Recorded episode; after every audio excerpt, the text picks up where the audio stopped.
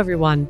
Welcome back to Survive and Thrive, a podcast that brings you stories and perspectives on how, in changing times, leaders and organizations can not only transform to survive, but also thrive.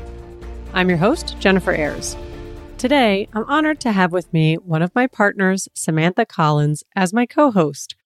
I'll let Samantha give a little intro, even though I know you may have heard her voice in the past for all my dedicated listeners. Let me just remind our listeners that during this season, our third season, we want to help our listeners think about how to positively influence the change they want to see in their organization, how to minimize disruption, and even normalize the concept that change is constant. We'd like to help our listeners really understand why it's important to help people navigate change and how doing so can help unlock the magic in your organization.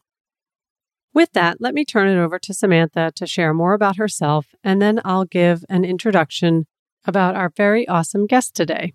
Hi, Jen. Hi, hi, Grant. We're happy to have you here with us. For our listeners, this is Samantha Collins. I have a background in management consulting, spent a good amount of time, about 11 years at Accenture, driving large scale transformational change for Fortune 500 companies in the uh, communications, media, and technology industries. I did some startup stuff for a while and then I joined forces with uh, Jen and Kincinity about two and a half years ago. And I had the privilege of working closely with Grant during my time at Accenture. So we are thrilled to have him on the podcast today. Thanks for that segue, Samantha. Our guest, Grant Rivi, has expertise in emerging cognitive applications and transformation technologies in general. He's a leader in automation and customer care practices and serves as an advisor on organizational, procedural, and technological architectural topics. I'm going to have Grant give a little more background about himself. He's got great experience and has been involved in some very curious projects. So let's have Grant tell us a little bit more about himself. Thank you. Thanks for having me, uh, Kincinity team. I usually start with the fact that I'm a technologist and strategist. I've been in this space for about 20 years. I'm in AI now, but I actually started my work in artificial intelligence back in 99, 2000 when I did independent study work while I was in undergrad. And this was all when AI was a theoretical exercise. Uh, now it's very much real. And so a lot has changed, but a lot hasn't changed. And we can talk about that from a technology perspective. There's kind of three phases to my career so far, although I'm just entering the fourth phase in the first phase, I was actually in an IT organization in a data center working with mainframe computers and reel to reel tape machines and robotic tape silos and stuff that we don't think about as technology anymore, unless you watch historical TV, but is still very much in use, particularly in financial services and insurance. Then I shifted over to Accenture. I wasn't there quite as long as Samantha, only a, a decade or so, but we did cross paths there. I did a bunch of different stuff at Accenture starting with more infrastructure project management. I did ERP program management. I did CRM program management. I did data and artificial intelligence. Uh, towards the end, I did organizational change. I did transformation things.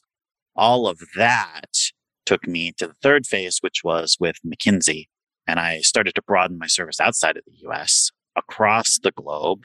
I did a whole bunch of CRM type things. I did a whole bunch of automation type things, which is both cognitive and non cognitive automation. I've worked on almost every continent at this point, uh, which is exciting to have some of those cultural exposures. Again, we can talk about technology change and transformational change in any culture that you'd like to. But as of now, I am entering my fourth phase, which I have separated myself from McKinsey.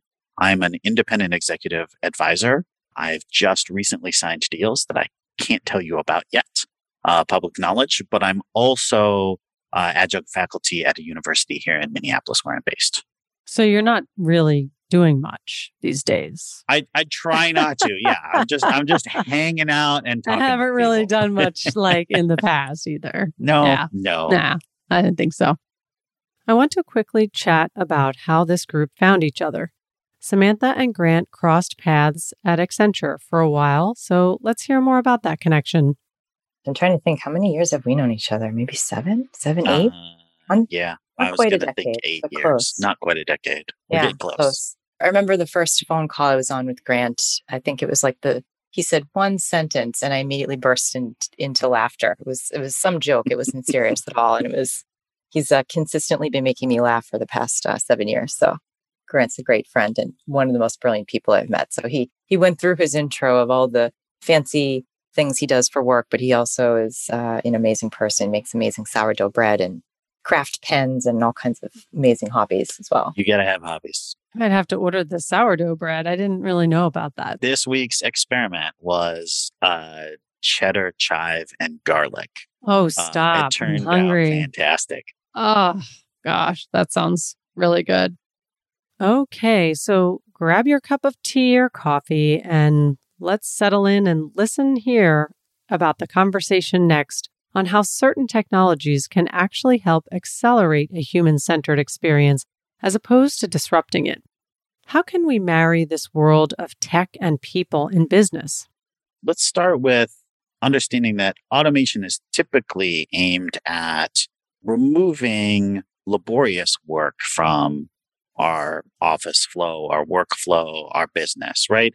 Repeatable work, stuff that really doesn't require a lot of thought to do. And that's what automation is, is aimed at. I think we're all kind of on board with the fact that technology could do this and take away this busy work, so to say, from us. I think what gets lost in that description is that a lot of people take relief from busy work in their day to day experience.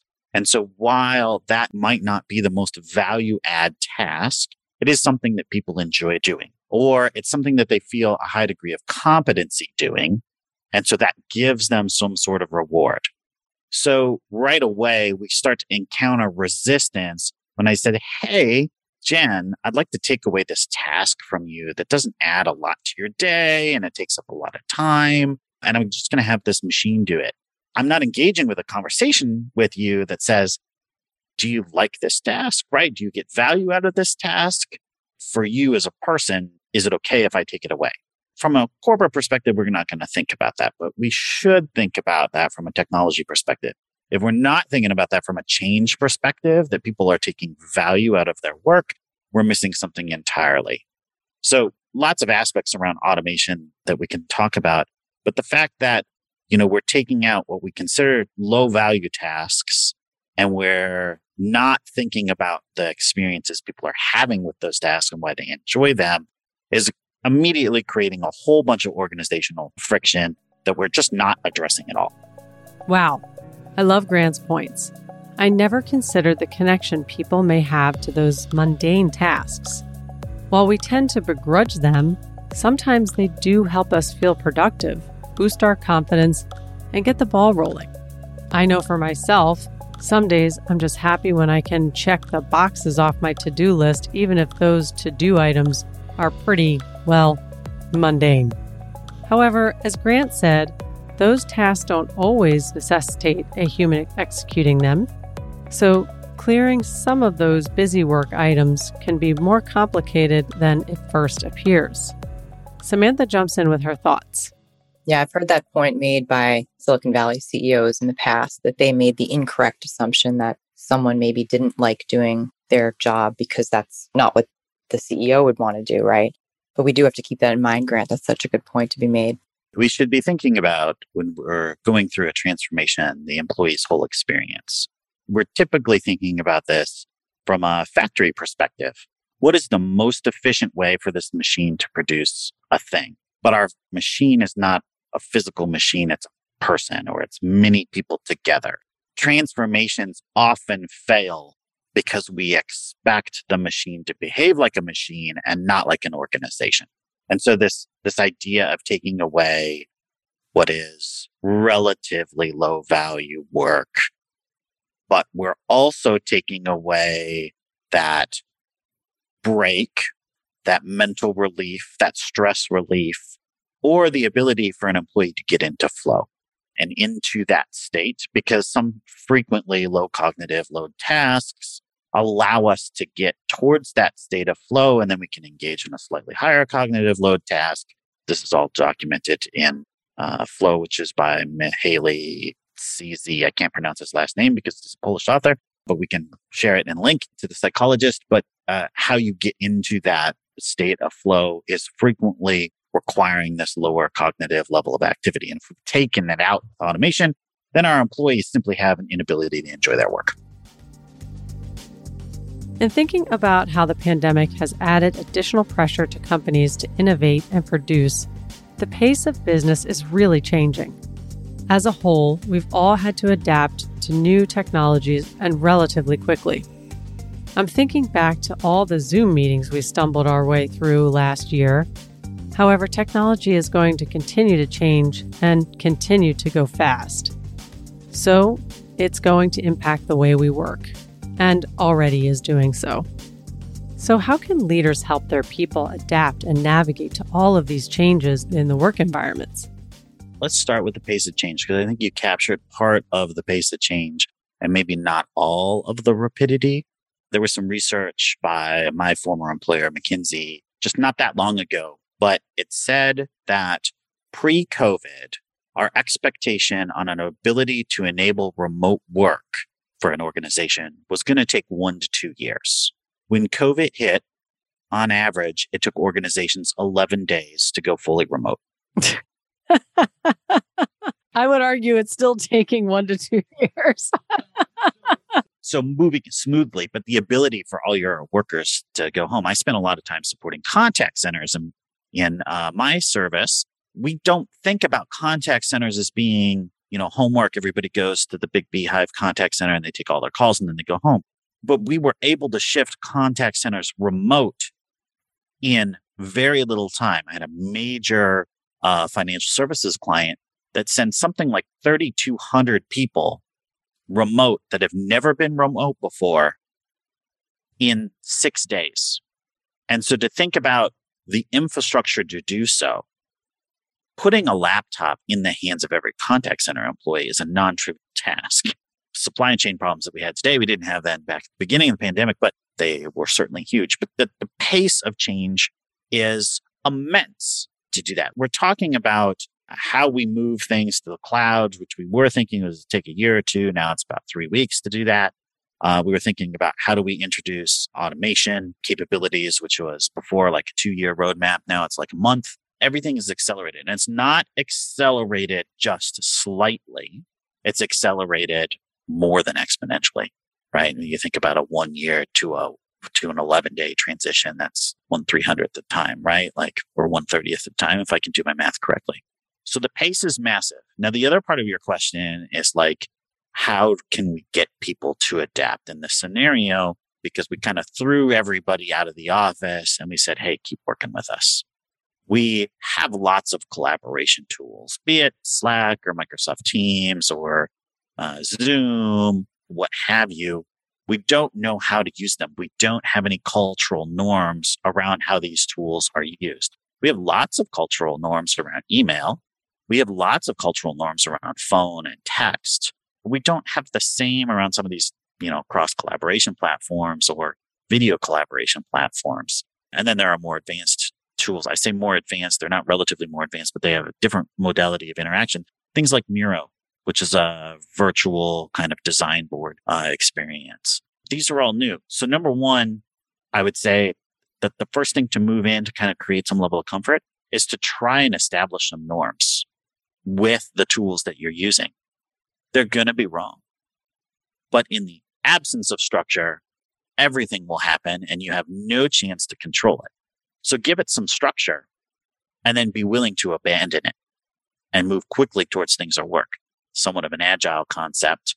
But if we introduce Slack to our organization and we're trying to get people to collaborate, let's talk about what should exist in a public channel. Let's talk about what those public channels should be. Let's talk about what should exist in a private channel. Let's talk about who manages and monitors and moderates that private channel. Let's talk about what can happen in a one-on-one conversation versus what can happen in a channel conversation. Let's talk about retention. Let's talk about do I allow the integration of Giphy and for people to express their feelings through emojis in Slack? Just something that we weren't seeing in email before, right? So there are a whole bunch of new things that we need to start including and thinking about. Step one is to have intention about what you're going to use and how to use it. Yeah, Grant, and also how you know, how all of the, the rise of sort of consumer technology, right? And so how how we use like the Instagrams of the world, and we're used to using emojis, right, and text, right? And does that translate over in the business world? I mean, I think so, but we don't really know, right? There's no rules around it. So it's a great point. Um, I've been putting smiley faces in my emails. this is true. Whoops. There's a lot of cultural expression to be captured here. I think one of the things that we don't look at from a corporate uh, perspective is where our employees might have experience in these sorts of tools. The single largest collaboration platform is Discord. The single largest video participation platform is Twitch.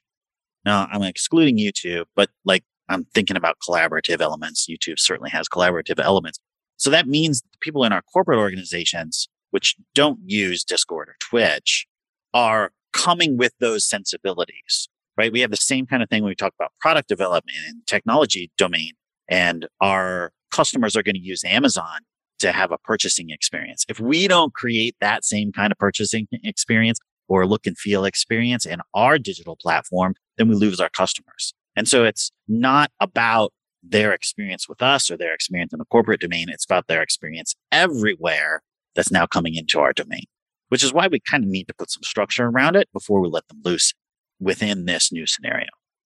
In talking about the rate of change, Samantha recalls an important point.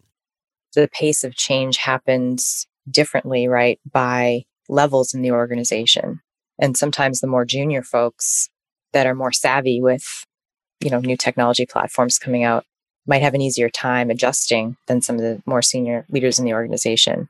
I used to think I was cool because I used Reddit, and then all of a sudden TikTok comes out, and I'm like, "What's TikTok?" I I don't know, but my my 12 year old cousin knows. You smartly brought up the point of um, why don't we flip the idea of mentoring around and have the junior folks mentor the senior, you know, folks on some of these kind of new technologies and how to use them because they're often the ones that know. The story in my mind that always resonates with me is that my cousin, who's about 10 years older than I am, was in college about the time the original Nintendo came out. And so he wanted to play with his dad, who was an executive at GE at the time.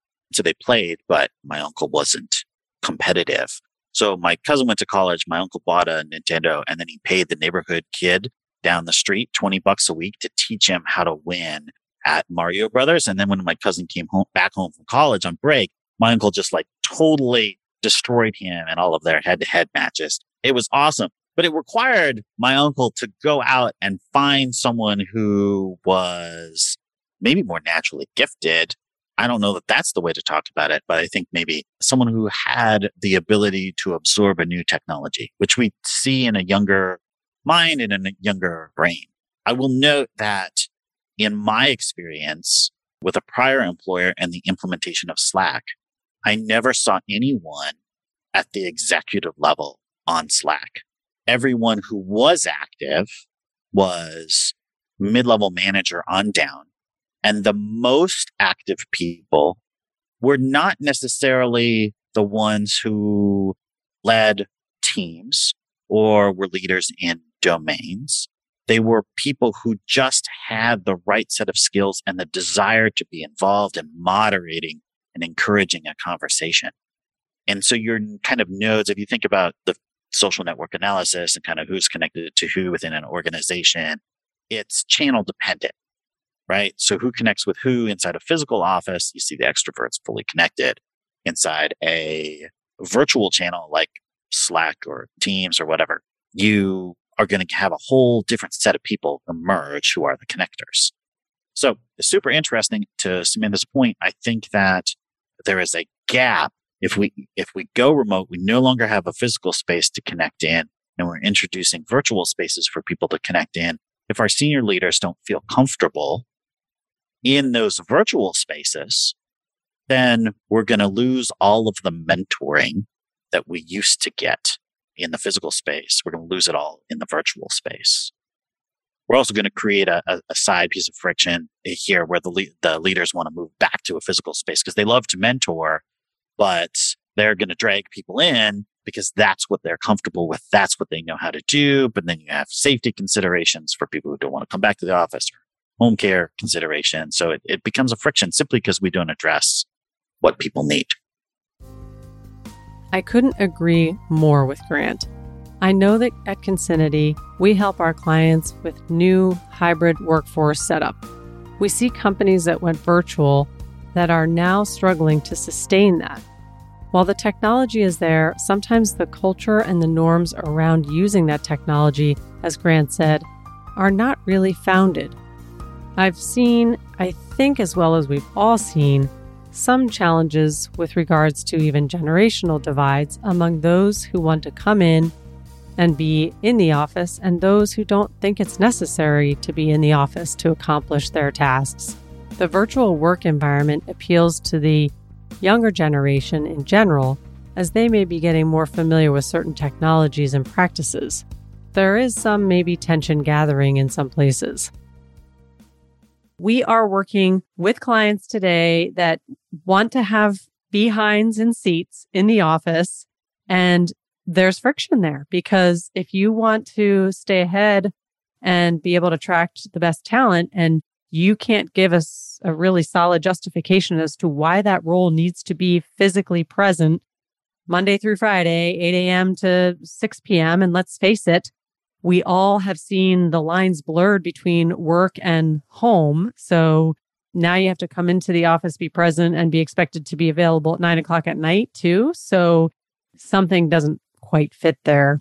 We moved remote without a reestablishment of what those norms would be. We just assumed that what lived in our office environments would live when we moved to remote work. Now, the challenge with that is we all went into crisis mode and crisis mode. It's all work all the time. And we never renormalized after a crisis. We never intentionally renormalized after the crisis. So, so then you see all of this behavior happen, which is leading to all sorts of burnout. It's leading all, all sorts of friction against corporate culture and, you know, is a huge driver within this great resignation concept that is around. I don't think that addressing this is a particularly difficult challenge. I think it simply requires the awareness that we should address it and then the energy to go address it directly.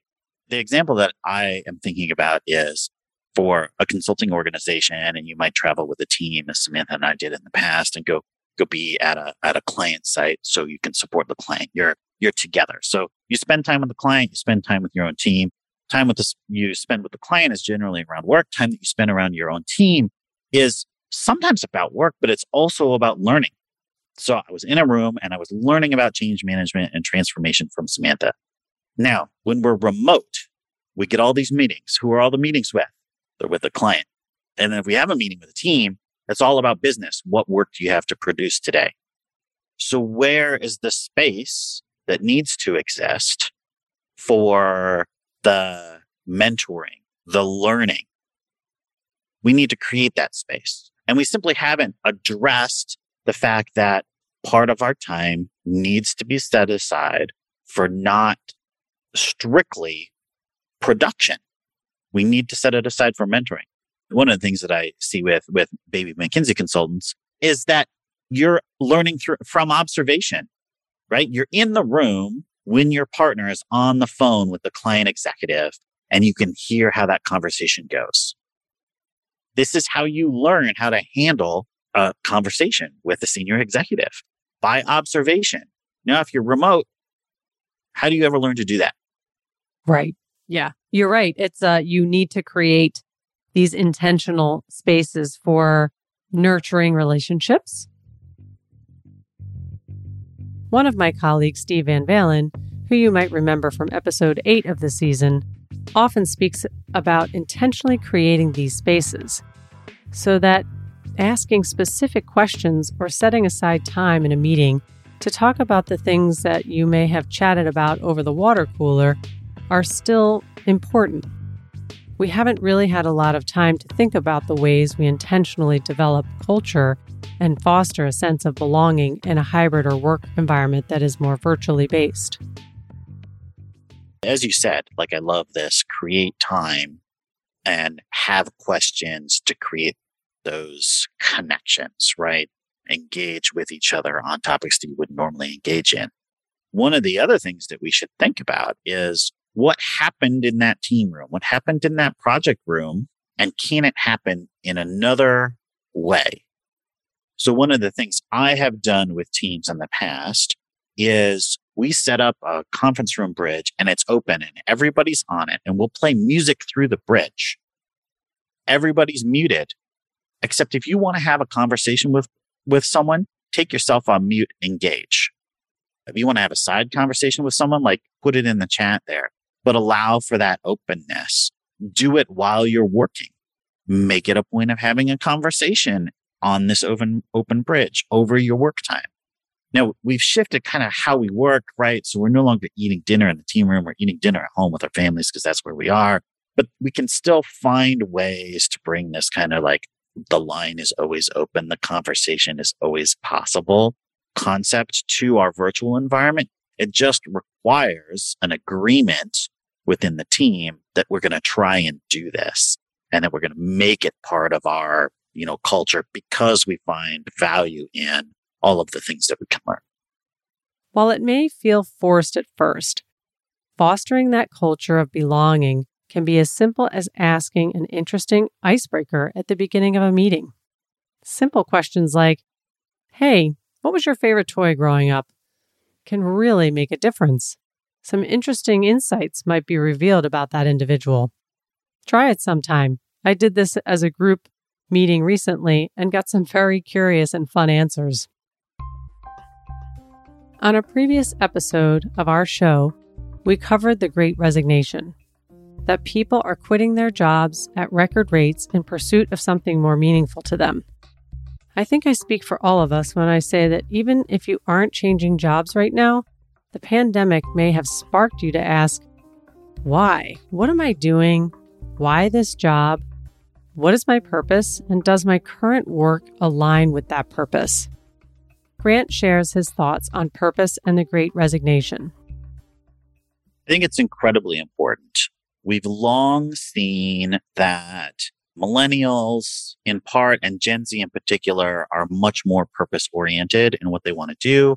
We've seen a lot of businesses founded for purpose and with purpose. I mean, Patagonia might be one of the older examples of this, but Zappos was a great example of this right before uh, Amazon gobble them up. There's whole bunches of examples out here where it's, you know, we do things for good. Having the organizational purpose of, of a Zappos, right, is not every company, but aligning the purpose of the organization to the stated goals of the organization, to the type of employee that you hire and their internal motivation is critical. There was news recently here about this was in the New York Times about a number of McKinsey employees who want the firm to stop serving companies that uh, pollute the environment, right? Particularly utilities, uh, materials extraction, uh, energy production companies, because it's not aligned with the stated purpose of creating a sustainable environment, like healing the world, essentially, which is something that the firm states outwardly as a goal. And the employees are saying, look, we're saying we're doing this, but we're serving all of these companies. It doesn't feel like we're doing this. And so there's a discontinuity between the purpose that we state, the purpose that our employees have, and their ability to touch that purpose and feel involved in it. Now, large organizations, of course, that's hard. Until we find ways to align all of that, people are going to continue to, to leave their organization.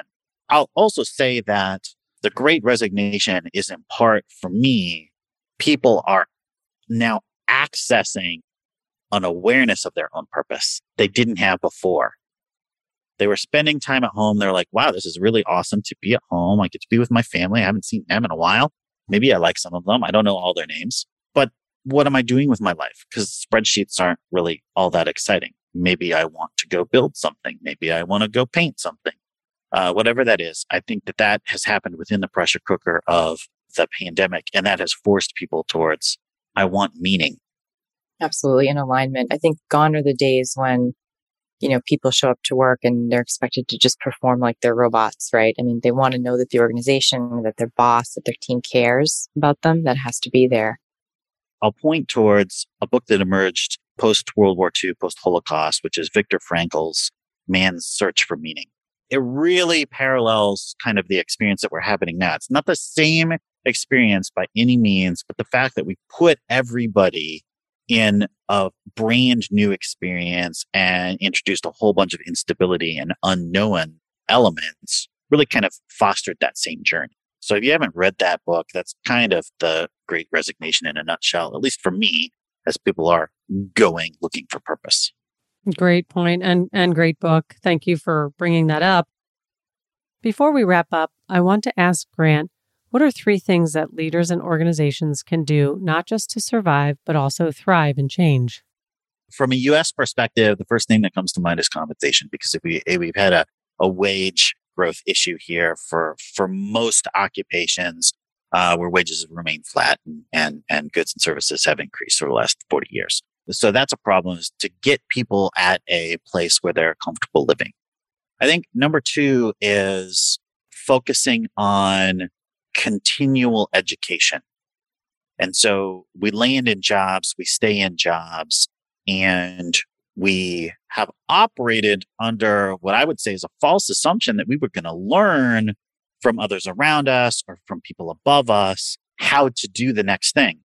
I don't think that's true. It's especially not true in remote work because of the things that we've already talked about. Like when are you getting your manager time to, to spend with you to, to learn a new thing? How are you observing people around you to learn a new thing? We need to give people more tools and time and frankly, money to go retrain and relearn. Adult learning is very different than childhood learning. And I think we need to accept that too, what that, that side of that learning is.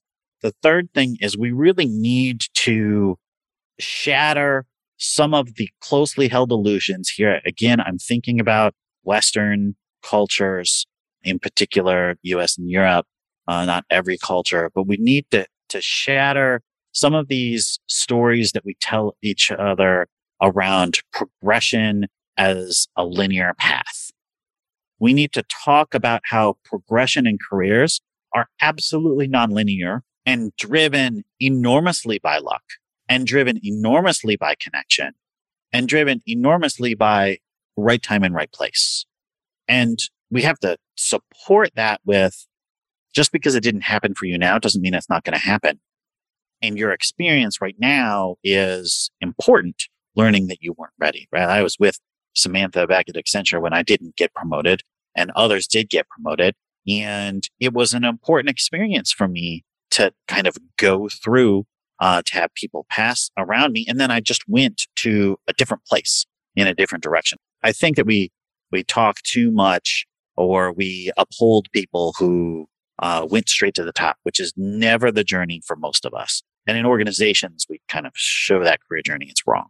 Is the fourth point, Grant, to make your colleagues laugh with an incredibly dry sense of humor? I think that if we didn't laugh, if we didn't have fun, if you're not having yeah. fun, that one work, did a lot to help us thrive. Look, yes, look, if you're not having fun at work, then good why point. the heck are why you there? I mean, exactly. this is why only your colleague laughs at every joke. Uh, listeners, listeners can't see, but I have woven Christmas lights and ornaments into my beard in the past, and so maybe oh, that should be my, my profile picture. But that that that was, I mean, if you can't have fun at work, you're at the wrong place.